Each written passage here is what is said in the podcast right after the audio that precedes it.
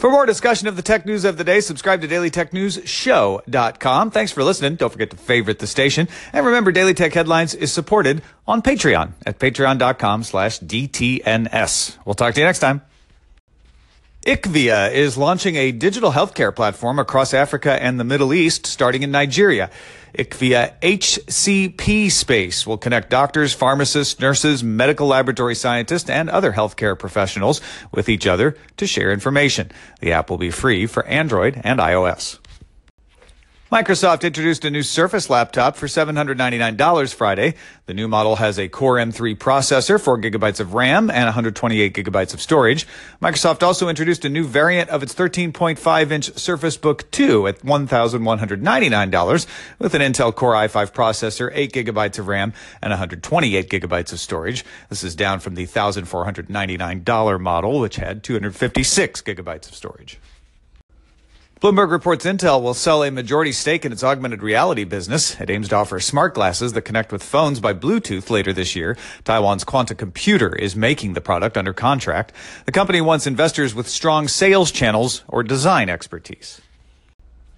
Alphabet passed $100 billion in yearly revenue on rising ad sales, but a Q4 loss of $9.9 billion due to a one-time tax charge.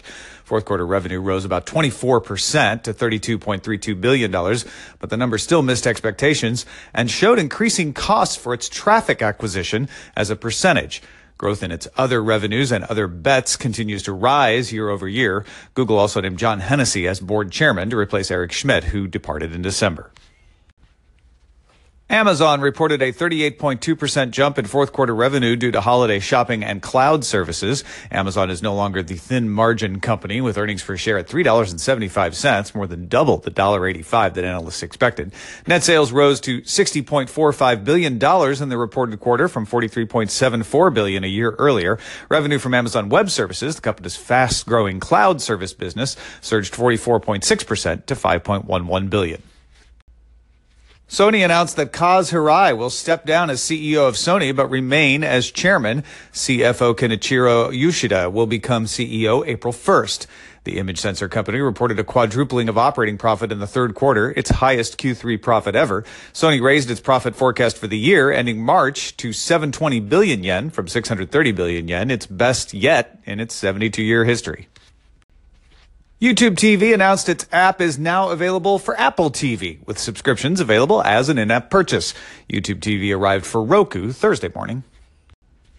Overall, smartphone sales were slow in the holiday quarter, according to IDC and Strategy Analytics. IDC showed 403.5 million units shipped, down from 430.7 million the year before. And for the year overall, smartphone volume dropped 0.1% according to IDC, although Strategy Analytics showed a 1% rise on the year. Apple took the top spot away from Samsung for the quarter, though Samsung will stay as the top vendor for the year. Xiaomi climbed back into the top five smartphone vendors for the year, bumping out Vivo. Apple reported it sold 77.3 million iPhones in its last quarter, down 1% year over year. Though revenue rose as average selling price rose to $796. iPad sales rose 1% to 13.2 million. Wearables revenue rose 70% and watch sales rose 50%. Macs were down 5% and services revenue, that's things like Apple Music and iTunes, rose 18% to $8.5 billion. Overall revenue set a record at $88.3 billion, up 14% on the year. China revenue rose 11%.